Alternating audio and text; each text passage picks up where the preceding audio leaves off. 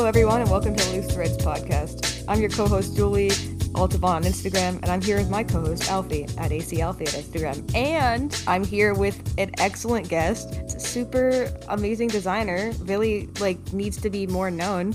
Um, K P C Kelsey Peyton Crane. We are here. Uh, I'm a longtime fan of hers, and hopefully you'll all be new-time fans of hers after this, because she's great. Hello. It's great to have you here. Thank you. Thank you. Absolutely. So, um, starting off, what exactly is your brand? I would, I, I'll give a little synopsis, and then you correct me on anything.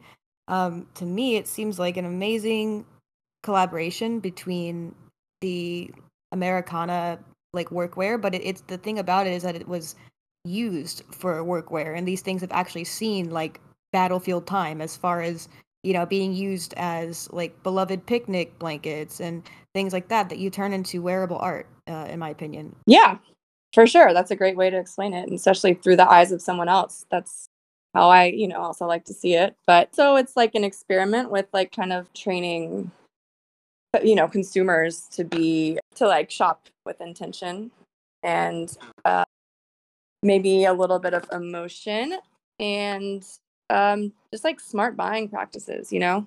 We're like in the wow. age of like Fashion Nova and like Shein and stuff like that. So um, oh God, like, yeah.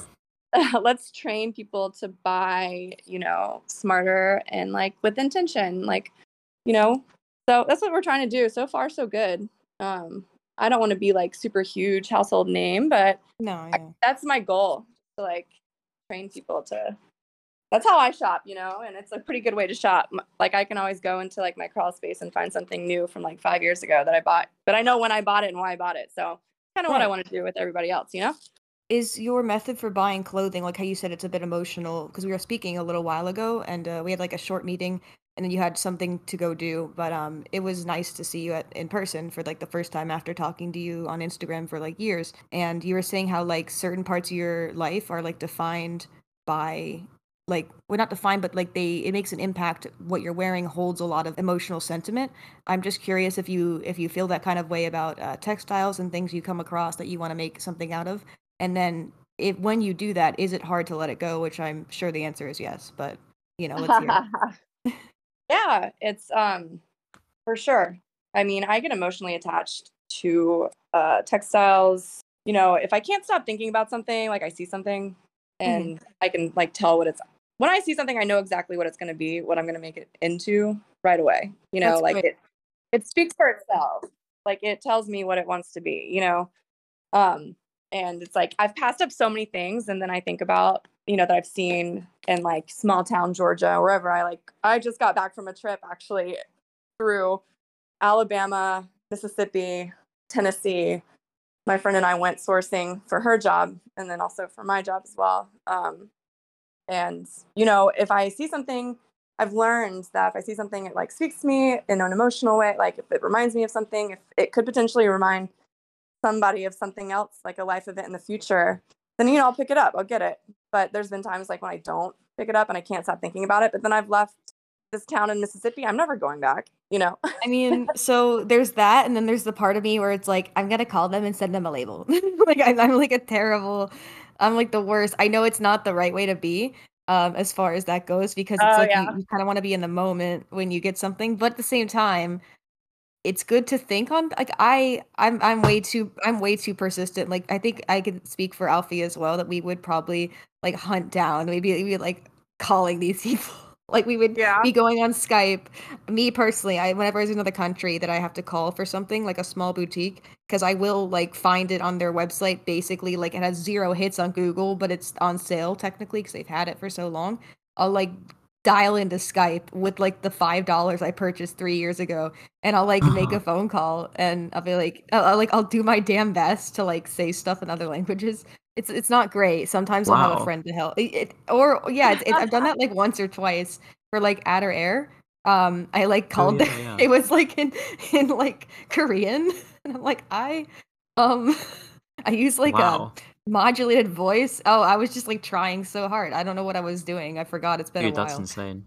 I don't. I'm like a. I'm like a P I, dude. You want something? You just. I'm like a bloodhound. it's it's, yeah. it's over. It's, it's gonna be found. Um, but yeah, I don't know. It, I, I might be a little different than that. Uh, 'cause when we were talking, I was like, you know, I don't necessarily have the same connection.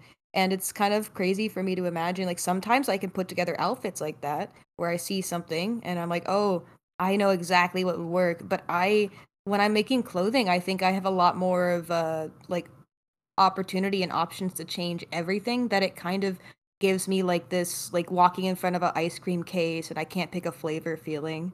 Yeah, where I'm like, sure. I'm like, what do I do? There's too much to do. I want it to be perfect, but what is perfect, really? Yeah. It just get in your head about it so bad. It's um, also the learning process, though, too, you know, like, yeah, absolutely. Like, you guys are pretty fresh and green in your fashion journey. So, you know, like, we're so like fresh. fresh and fresh, but like, you know, if you figure yeah. things out, then you like learn what's important, you know, kind of learn how to like narrow down certain things, I guess, in a way, if that makes any sense. So there was yeah. this thing called uh, Overly Honest Science, and it was like the color for the samples was chosen by which color was in reach of the scientists at the time. And I was like, that sounds like how I would approach clothing, where I'm like, this is really hard. We're just not going to do that one particular thing. We're going to move on. We're going to pick something, or pivoting. We're going to pick something else. Like, you know what I'm saying? Where I think yeah. if I had a hard time doing something, I would try to get used to it. But when I'm like, you know what? I understand it. I still don't like it. We're pivoting, like straight up. But uh. Um, there are some details that I like sewing more than others, of course. Like, you don't see me doing French seams out here. That's not uh that's not my favorite thing to do. I prefer just your standard standard normal. But I mean, one thing about your clothing that I really enjoy is the construction. Um, you like turn that puppy inside out. There's twill tape, there's like every anatomically correct seam, there's like pleating. It, it it's you know, it this is something that you can't necessarily get. This, you would get this from a couture brand, and you would pay a lot more because of the effort that goes. Like, think about the cost and time and man hours of you just sourcing things that you don't even necessarily maybe think to include in the price, because you're like, well, I'm just doing it. I love this. So it's uh, you know, that that's something really important that I think I appreciate, is not just your fabrics, but your construction and obviously your classical background. Um, well, if you want to add anything. Yeah, of yeah no, I think that that's great. And like, um, you know, it's something that people like don't really, I don't know. It's like fifty fifty, like people, I don't feel like value maybe the construction mm-hmm. and um, whether well, it they is. They don't know what to look for. Exactly. Like, I think I recently like did like a poll. I asked you know, customers, like, do you care if the interior is serged, or like, would you rather it be clean finished? Or, you know, most of the people, like half the people said like, I don't care. There were people that like literally responded that they'd rather it be serged, and oh, I'm like, oh, this is rather. Great. Yeah, I but mean, that's good. Yeah, that's good. That's great, but I mean, that's great. Like, then okay, so I can make X amount of shirts a day, right? Like, you know, and if no one cares, then why am I wasting my time? But I, when I turn around and I'm like, yeah. I care, you know. It's one of the kind of hidden pains of fashion, is that a lot of the things that take so much time and effort are just not going to be appreciated. Like, having worked in um a small production team, like in a small production studio, I know how much effort goes into like sewing one buttonhole, right? Yeah. Like, it takes fucking ages, and yeah, a consumer will kind of look at it and just not even think about it. It's only at the kind of the pinnacles of construction or, or detail, like, you know, if you have really intricate lacework or embroidery or really incredible kind of construction, like sort of Comme des Garçons level, then I think the average fashion consumer, fashion fan will kind of look at that and be impressed. But even the most basic things are really, really damn hard. Oh, for sure. And I remember like when I was in fashion school, like going home for the summer, you know, for like a week or so, and like shopping with my mom, and it just bugged her, even when I was younger, bugged uh-huh. her, like on like horizontal stripes, you know, like if the side yeah. seams didn't match up, or like wow. if the center front didn't match up, or like that's vertical, amazing. Horizontal, whatever.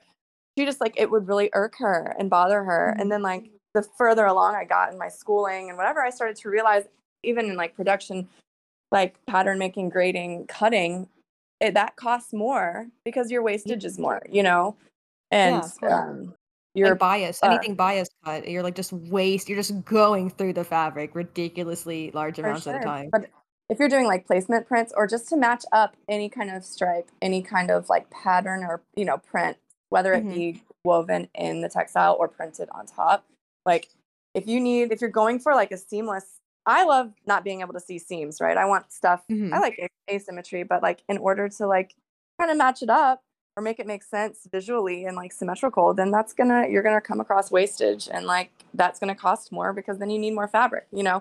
So it's like these little things that people don't realize. And I don't know, I think that it's important. And so, like I said earlier, I'm trying to, I'm, I'm trying to train my customer to, yeah. you know, kind of value those things. And so mm. far, so good. And I Absolutely. think that, not that like my customer is dumb, you know, but I've, I have well, no one's like made to like, know these things from a young age at all, like the way you were, and like just having any of that knowledge is significant. But it's like, it's really cool. Like I have several repeat customers that I've, I, I know the first piece they bought. Also, I I can tell you what everyone's purchased before, which is crazy. um, but like seeing the first thing they ever bought for me, and then now seeing what they're getting, like they're not shy with like Oregon D and like sheer. They're not shy, you know, with like, like traditional kind of silhouette and like something kind of crazy, or, you know, mm-hmm. it's really cool to see these people evolve and like get more comfortable and like see what they value and maybe they didn't value. And it was like initially the first purchase was for like a photo or for a statement or a reaction right. from their friends. And now they're just kind of like incorporating it in like everyday life, which is, I don't know, it's rewarding for me. Yeah, it doesn't matter how you get there as long as you get there. For sure. And so it's like Basically. cool. Uh, yeah, I mean, people definitely, people definitely develop that kind of taste and that kind of awareness of what makes a garment great. I mean, even now I'll see sort of, you know, industry, especially people who are involved in production, they can kind of look at a shirt from like, you know, a relatively high fashion brand and tell me ex- like specific stitches that make it so well constructed and just a cut above the rest, which are, are sort of almost imperceptible to the average consumer. Like it is, it, it is, a, it is a learning process of kind of appreciating value and the skill and time and effort that goes into all of these things. For sure. Something super important that I, I would like to mention Um, is that when I was making my first tailored princess seam jacket, it took me the entire semester, of course. We did a lot of hand sewing. Yeah, you could, you already know in your head what that looks like. So we did a, the collar stitch. Uh, we did like an under collar with horsehair, mm-hmm. and we had to hand sew that whole thing yeah. with that. But but what's important is that you don't see it in the end. Mm-hmm. Like, and that's that's what people don't understand, is that like all this stuff is like, you think you could see it if you like really look at it. No, it's in there and you'll never see it and you'll never know exactly. You just don't know what you don't know. You, you don't know that there's a whole like stiff part in there that, that you won't be able to tell it's in there. That's doing an incredibly important job that like blends mm. right in. And it and it makes these seams well, and silhouettes and, and stuff that you would never and it's, have it's in any other way. And it's like complete function. It's so funny that you mentioned that. And I love hearing that, because just a background for, I guess, anyone that's listening, I'm, you know, a classically trained bespoke tailor. I was an apprentice for years making suits and stuff. And it's like, and that is like, uh, not like the anti-fashion, just because the silhouettes are so classic, right? But the thing that I think I even like told my husband this, like back when we first started dating, it's like, you don't, do you know what's inside of this suit jacket? Like in the front, like, do you know? Like it's literally a layer of like horsehair, you know, a canvas. Right. Everything is basted. They don't know why. Hand basted. Like there's like a whole layer in there that you don't know exists, but you have to hand baste it. You don't see the work that goes into it, but it's for a purpose. It serves a purpose.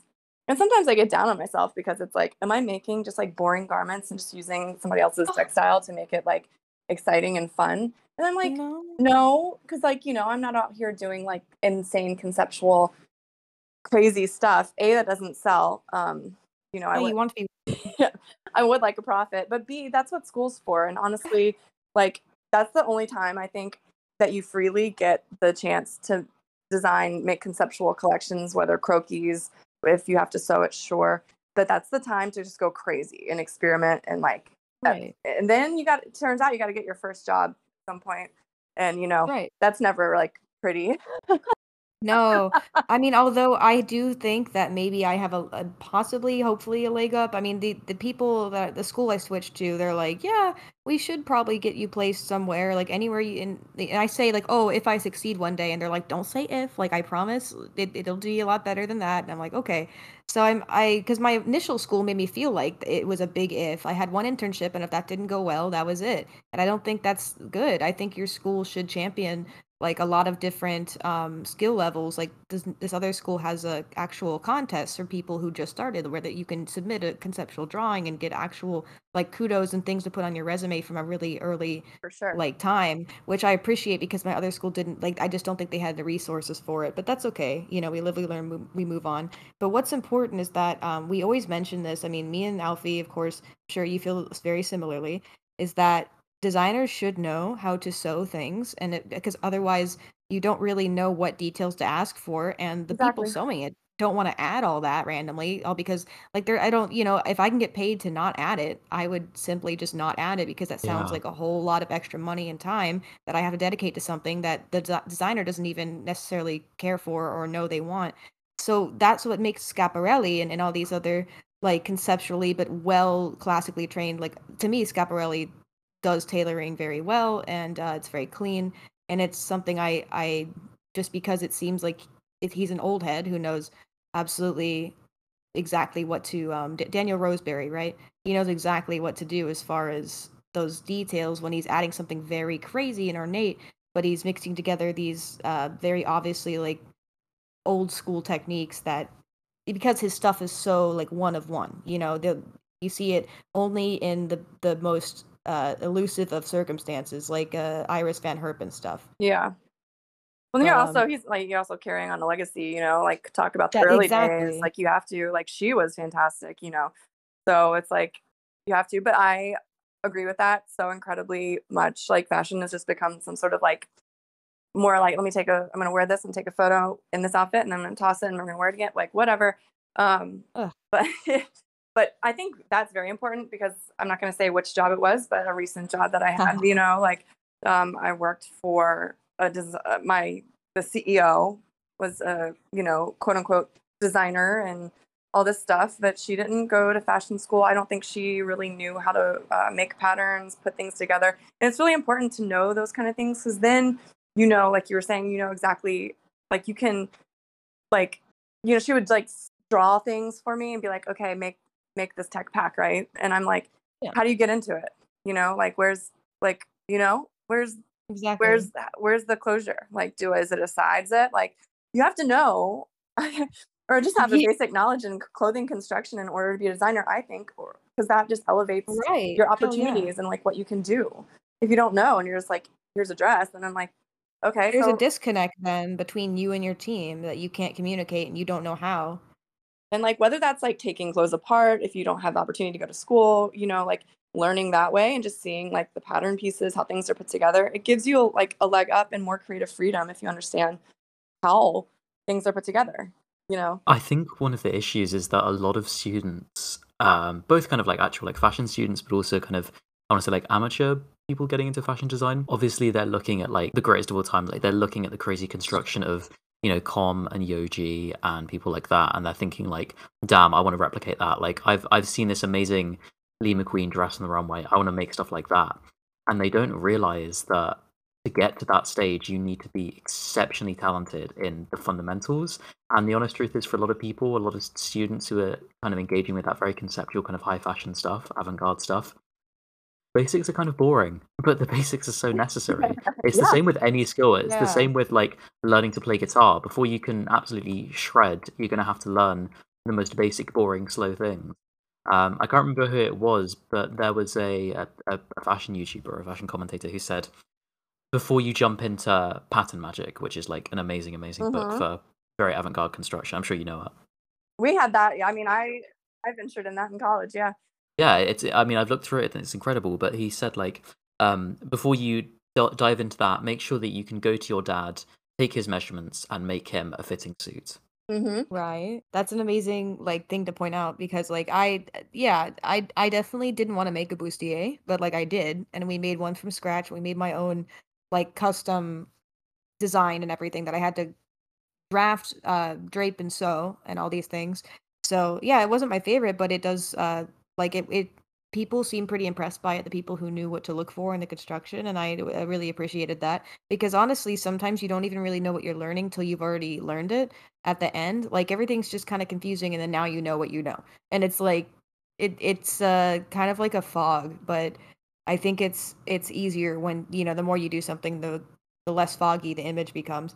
Um, and speaking of drafting and draping, uh, I know you probably draft because you, you know, you do your patterns and you have to make sure they're very exact when you're cutting on a limited amount of fabric, like what you have. Mm-hmm. Um, but how, how often do you do draping, and do you enjoy draping? I don't, uh, I don't drape. I mean, I really like it. I think it's easier.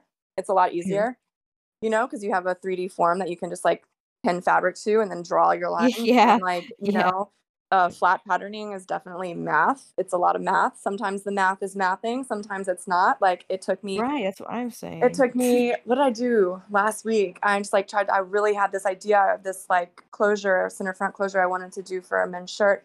It's like half camp shirt, but half pullover. You know, like a wow. polo style, but like a wider pocket. Like, we're talking two and a half inches wide, because I wanted yeah. to open and look like a camp shirt, but it just, but I wanted it to not go down, like down all the way. You know, it took me like eight mm-hmm. hours and three oh. muslins in order to figure out how I could perfectly do this and make wow. it look good. But that was just math, it was straight up math. And like, I'm like, okay, well, that math didn't work, so let me try this math, and then that one. But I kept drawing on my muslins and figuring out, you know, if I had been able to. You know, also, I feel like draping, depending on the silhouettes you're making, doesn't really serve me mm-hmm. well. I can put, you know, something on a form and then make changes. It's not so, uh, like, form-fitting.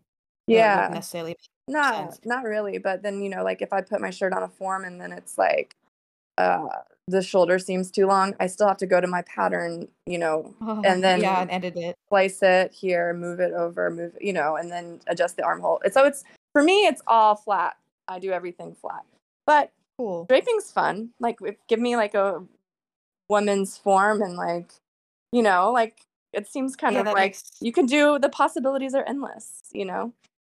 So with the sewing machine and a form. Yeah, I still need to get myself a form.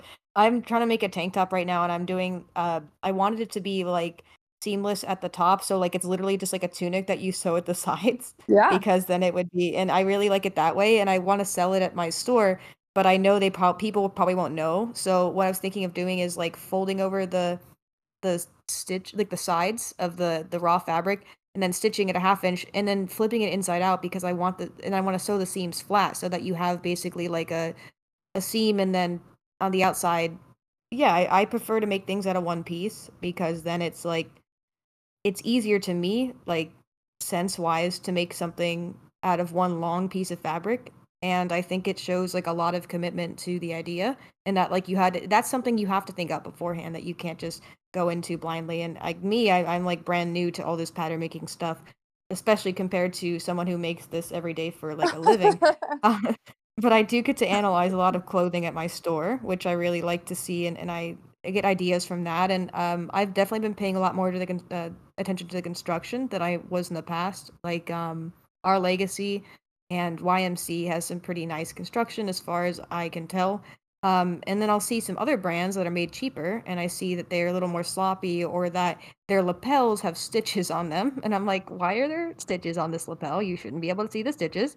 It's a lapel. Yeah. You, you could put the inside, but all right. Like, it kind of was just like, well, that's what they did. That's what they chose to do. You went with that, huh? So it, it's it's interesting. It kind of makes you, it makes you want to back away from things that aren't made so well, because you're like, well, what else is going on in there that I can't see? Like, geez.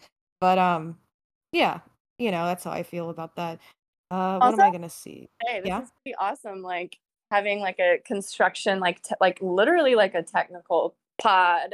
You know, I feel like a lot of people yeah. don't talk about this kind of thing. People just talk about like, you know, oh, what do you think how about it looks? Yeah, yeah, yeah, how it looks. And I like this episode. You know, it's like we're talking about like how to how do we get there? And right, of course, you, you people know, have to know. It's important. Educate. I mean. I'm- feeling things out. It's good. I mean, I want to pass along what I know, and I think that you do too. And I also think it's important to, like, it's very sens- sensible to me that we're mentioning this, like, because your whole brand is about deconstructing what it means, you know, to to consume and and to enjoy. And like, also, you're you're wearing something that a whole family ate their dinner on. You know, like, imagine the love and the energy just imbued in that like textile. I mean, like, so I have a a quilted jacket from um, eighteen eighty-four, I believe, and it's like this little girl on there is the creepiest, funny. Everything about that lady. Is creepy. Oh my God. I, I, I saw it and I'm like, oh, I'm going to get, this thing's going to end up strangling me in the middle of the night. I got to buy it. Like, like literally that's, that's exactly my reaction to it. Dude, that I like the crane though. And it, it was very funny because it's your last name. And I'm like, oh, I got, that's, that's funny. I got it. But you didn't, but you didn't make that. It was just, it was just there. So that's what's kind of creepy is like, it's like, it has like your, it like that's, it's very symbolic. Like I'm the weird little girl. You're the crane. Yeah. It's, like it's, it's our funny. Family tapestry. For oh, sure. That's hilarious. Um, and uh, I guess I wanted to say, oh crap, I had such an interesting, oh yeah. Um, pop quiz. How many things did I get from you? Um, the jacket. Then you have my favorite set ever. That moire, the moire set, because I really liked that. I love it. Oh my oh, gosh. I when I put it on, I was like, oh, this is so cute. I know I'm going to choose I'm going to wear this with. And I was like, no one's ever going to buy this. I can't believe it was on sale or something. I saw that because I don't know. I found your stuff on Tumblr somehow. And then I was like, I looked you up and I'm like, Jesus Christ, this is amazing. And then I and then I bought it because I'm like, this is it's it's so good. Um, and I wear it. And every time I wear anything, either if it's just the pants or the shirt or both together, people give me compliments because I think it's the yellow. And I think it's just like they're like, did you add that little pocket square? And I'm like, no, my friend added it. Like in like yellow and the pink, but like I love that because it's like, what was that used for? Like, because I think it oh, was, God, I, I think it was a table covering, but uh, yeah, what else could it be? But it's like, like native spill resistant. Yeah, well, it's well, it's moire fabric, and so I'm just like, what was that? Like, was it used for like an Easter like brunch, right? Or was it was it used once, and was it used for a significant it, event? You know, and like yeah. the kids who were at this party that are probably like sixty years old today, like, yeah, do they remember that tablecloth? Because you know, like my mom will be like, like we'll see something if we're out and about or like at a, like antique store together, and she'll be like, oh my gosh, you know, great mommy used to have this, and she remembers that kind of thing. And like several of my pieces, when I do like in person sales or anything like that, I'll have like older, you know, older people that were around in like the sixties, and they'll be like, they'll see something and they'll be like, oh my gosh, my grandmother had this coverlet exact same, you know, I remember it. Was it exact same? No, but it made that made her feel a certain Connection. way. Yeah. And Amazing. It was like, that's like just really cool. And that's the emotion, back to full circle. That's like the kind of emotional buying or feeling that I'm trying to like, you know, train or help people, c- consumers like kind of realize, you know. One thing I was just wondering is kind of, because obviously the way that you source these fabrics, it does seem incredible. Like literally, as Judy said, you know, some of these things are things that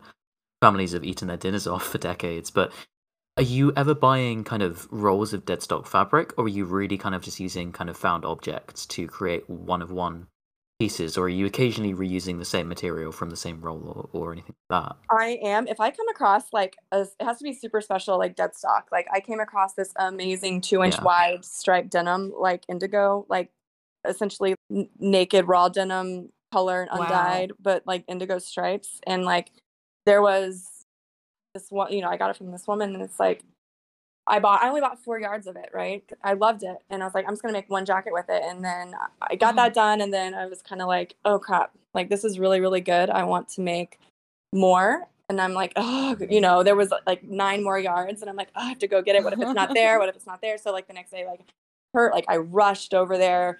You know, these kind of estate sales and whatever are only open for like three days, you know? Yeah. So I'm amazing. like, estate. I like slept on it. And then on the next day, my husband, you know, my husband's like, why didn't you get more? You should have, I always tell you, you should have gotten more. You should have bought the whole bulk, you know?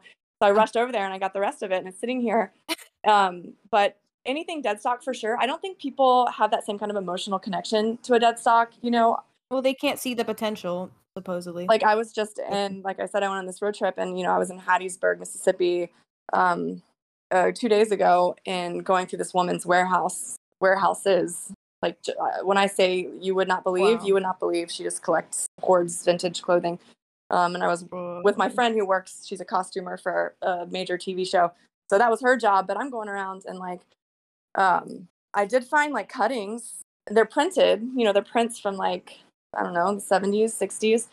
And I yeah. love them. But I think that it doesn't read as, people like the embroidery, people like the hand applique, people like, you know, the crochet, people like handiwork, I guess, uh, hand stitching, whether it is. And so I love, I love a dead stock fabric for sure. But I just don't think that people Like, I got this French ticking stripe from nineteen hundred um, at an antique show two weeks ago. I think it's absolutely gorgeous, but if I photograph it, and unless you touch it and feel it, it could just look like a J. Crew shirt, you know?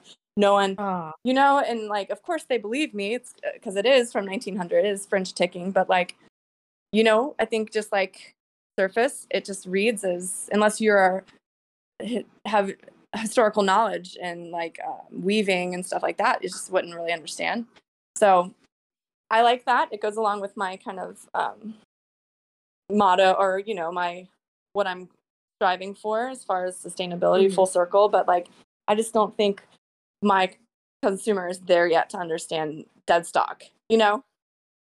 Yeah. I don't think so, because yeah. I feel like I see a lot of brands in this kind of space really not harping on, but really making a point of the fact that, hey, we're using this really old dead stock fabric. Like, for example, if you know By Walid in London, absolutely okay. incredible designer who uses eighteenth century, even sometimes like seventeenth century dead stock fabrics. Yeah.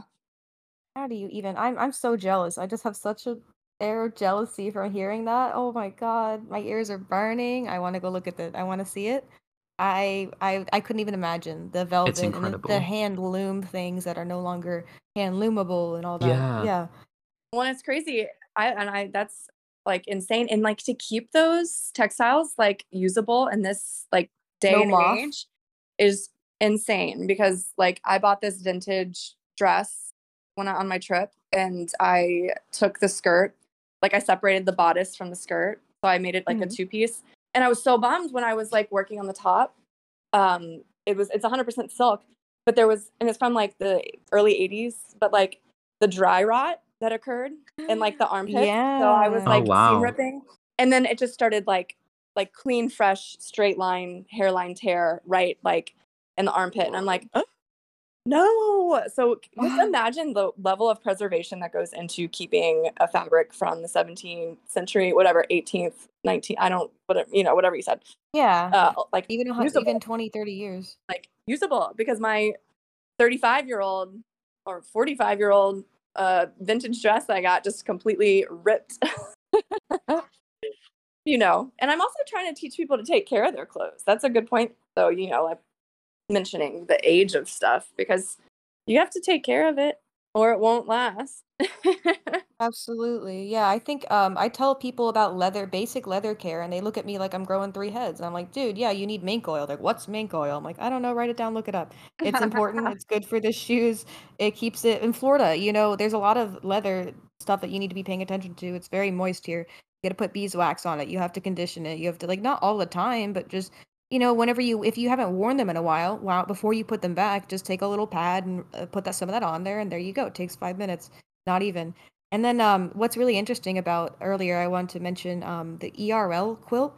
All these things, yes, that, like, do these people remember yes. that? I, it, it totally hit a vibe with me, because the thing is, this guy, uh, I, who was it who wore it? The, the E R L uh, Rocky. It was A$AP Rocky. Rocky, A$AP Rocky. Okay, I just didn't want to get it wrong. Yeah. But yeah, A$AP Rocky wore it on the red carpet. Yep. Um, either way, he wore it. The Met Gala.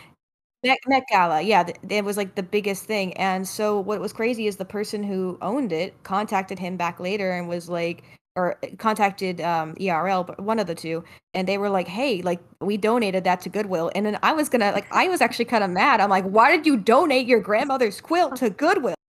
But I was like, why did you donate the quilt? You could have, like, maybe put it in one of those vacuum seal bags or anything. Like, why did you get rid of Gam Gam's quilt, man? Like, like, I'm glad he has it, but, like, that's, someone made that. Like, that was a handmade. Oh. You can just look at it.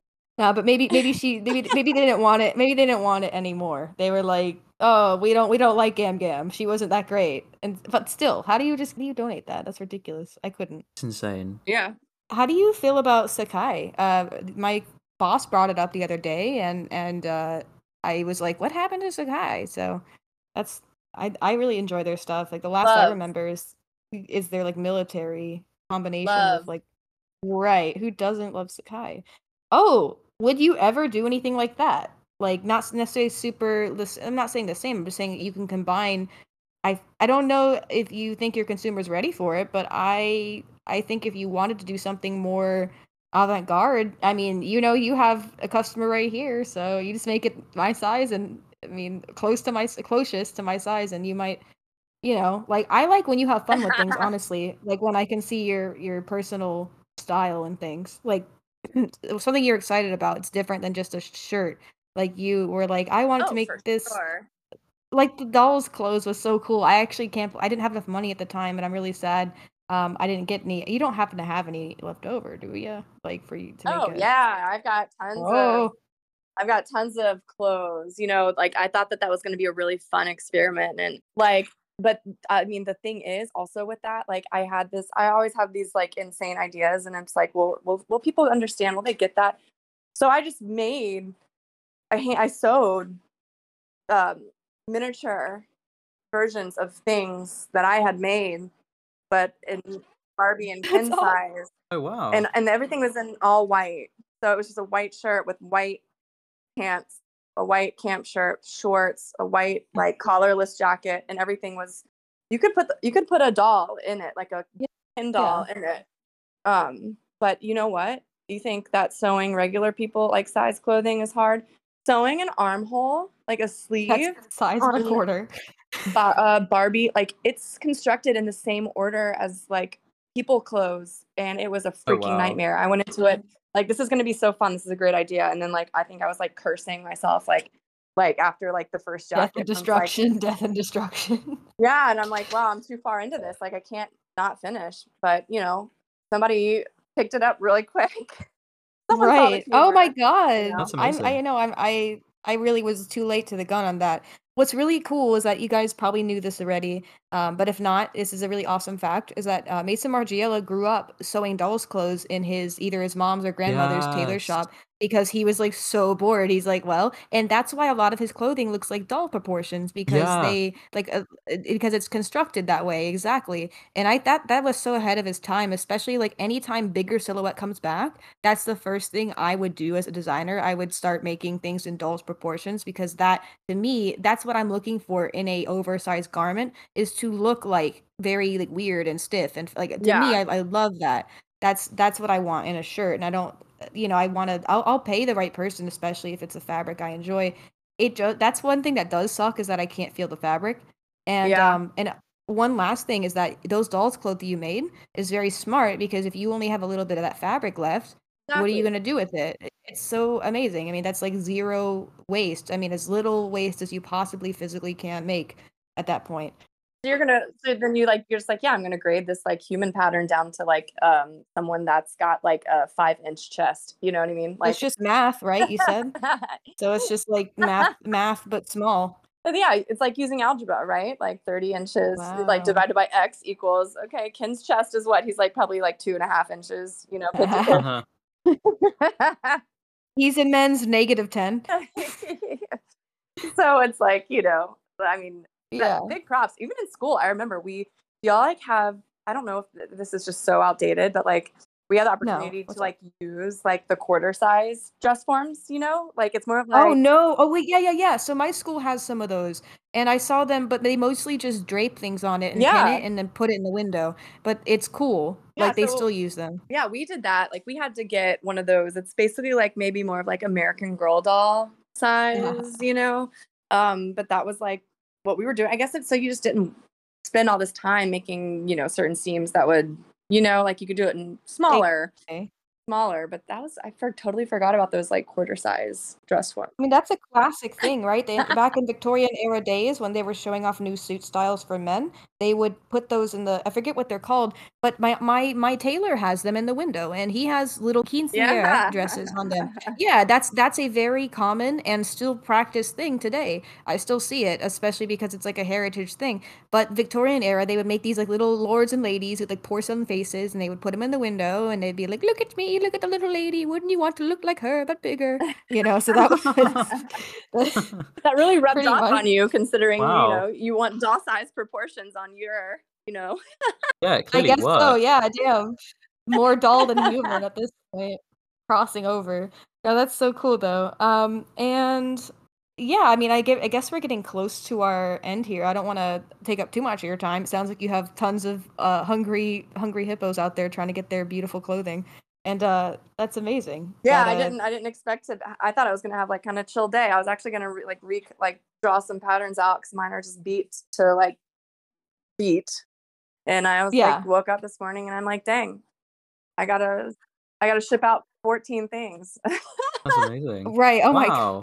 I gotta ship out my whole closet. But I'm truly inspired by the amount of, um, you know, drive you have. Because a lot of times I find myself making things. I, I don't know if it's, if it's just not, drafting's not for me or what.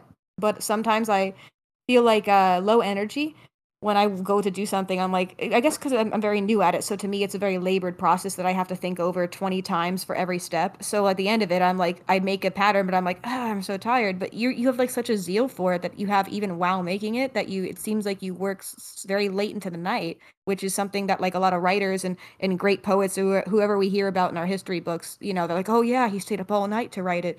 You know, that's always like a, It, it's amazing that you have that. I, I envy that in a lot of ways, where like I, I guess I have a short attention span, so I want to like stop doing things after a while. And also my back hurts on the floor. How do you do that?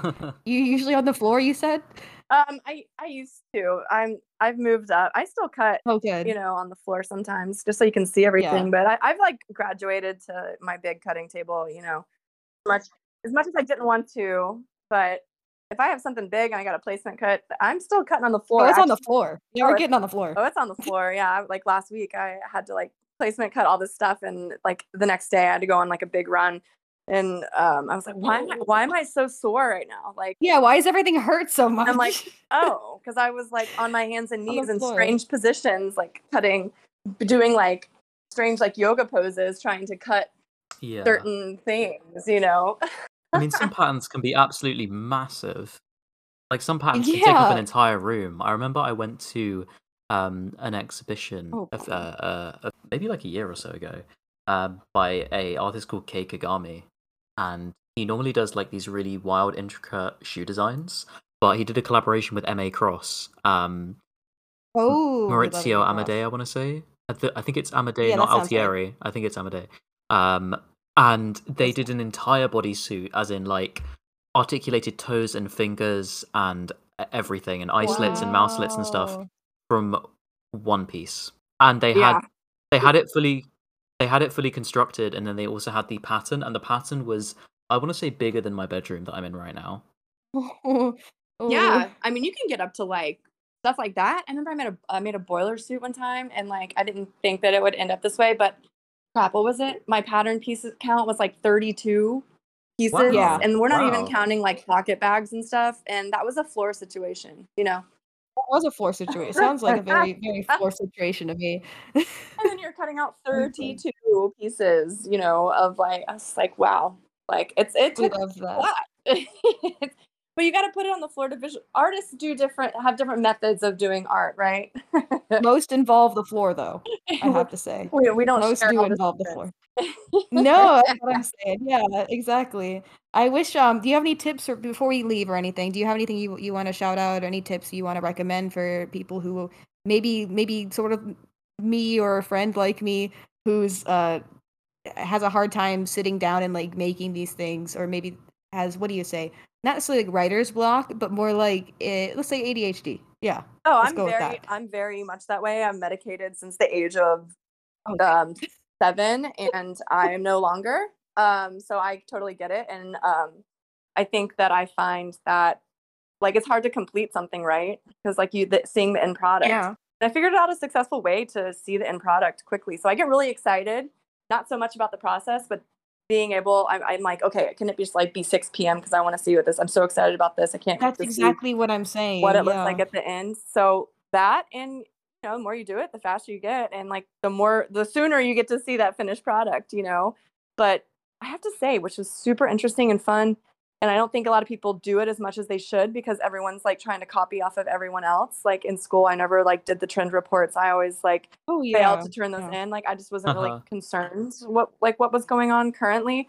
Um, and this, you know, sourcing trip I went on, and I'm in this gigantic warehouse in the middle of South Mississippi, and like I'm looking at all these details from like the fifties, the sixties, and it's just like the details that make that you don't see on like just a basic shirt silhouette anymore. And I'm taking all these photos. Um, that's just how things were made back then. And like, it could be forgotten in a way. I don't know, you know, you don't see it as much now, like, but like vintage clothes, like there's a reason why they're still here, some of them. And like, I don't know, take things apart. Like, yeah. you know, like look look at the past in a way, because that's why, you know, it's just like we just forget about it, you know. Like I'm seeing like bees and pockets on the chest of like dress shirts. I'm like, well, that's really, really cool. Because people were, I just feel yeah. like more innovative, trying to like change things up back then in order to be where we are now. So I was just having a field day. Like, look at old stuff. Like, it's fun. It's, I think that it sparks like new possibilities. And then like, you know, go, you want to make something. I don't know, any students out there, go to Goodwill, get something you think is cool, take it apart and like put it back together so you can understand like what. Yeah, even if it's not done correctly, at least you're not, you, you're like, oh, okay, now I know why that didn't work. And and there's so. Yeah. Hard, yeah. So, and my gr- girlfriend that I was with, she just kept going through the warehouse. She was like having a day, like she was cloud nine thousand, but she's like, she kept saying like, they just don't make them like they used to, you know, they just don't make them like they used to. And I think I'm, I'd be like frothing at the mouth and they'd have to take me out of there. They'd be like, calm down. I'd be like, oh my God, it's everything, the most, everything I wanted. It's, it's right here. And it's oh. true. They don't make them like they used to, you know? So it's like, that's kind of fun source of imp- inspiration. Like if you have that kind of opportunity, just like look at details. Cause I feel like we don't have that kind of attention to details.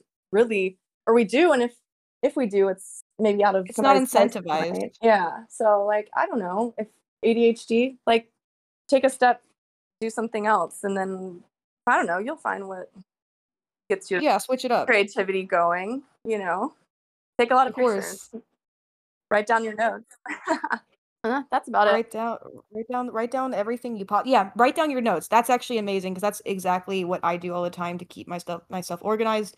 Um, I have dreams and I wake up in the middle of the night and I have always have either like my iPad or like a notebook next to me, and I'll if I like have this thing and I'm like I need to I'm dreaming about this certain thing, I'll just draw it and I'll wake up in the morning and I'm like, okay, let's make that happen.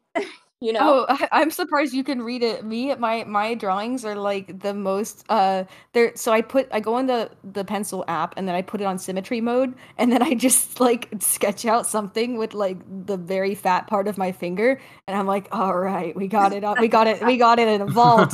We can lock that baby up. And I put my iPhone on the charger and I say sleepy time. But yeah, no, that's exactly it. I have to decipher it the next day, like hieroglyphics. I'm like, what did what did she mean by this? What could this have possibly meant? Yeah, it's uh, I, exactly. I mean, it doesn't matter how how you get there, as long as you get there. So get there, I guess. I don't know exactly if you want to. Either way, we really appreciate your time, and uh, I'm so sorry Alfie had like three minutes of screen time, but that's okay. It's okay. He's he's actually this. It worked out perfect, I think, for that for what's going on. Um, I in general. So no, oh my God, no! You're, we people are sick of hearing us. It's been four episodes, and they're like, "Where is she at? Where is the other person even telling us?" uh, but um, but yeah, it was really great to have you, especially because it's like at any time I have a chance to talk to you is always great hearing your insights because I, you know, I'm a student. Alfie's a student, albeit maybe not in uh, fashion, but he's still a, a student of fashion, and he's still in Ooh. School for the thing he wants to do, so that he can buy all the fashion. Yeah, yeah. So, I love know, that. That's also important, you know? Right. You want to support with your vote with your dollar or whatever. But um, this has been the Loose Threads podcast um, with your double co-host team, Alfie and Julie, and a special guest, K P C. Um, check her out at K P at K P C underscore how many? There's like four of them. K P C period and then five underscores. Five underscores. There we go. Okay. But yeah, check. Please check her out for the love of God. You've been hearing her talk about all these amazing things. You have to see it happen. Thanks for your time, and uh, I hope you guys have all a very fashionable day.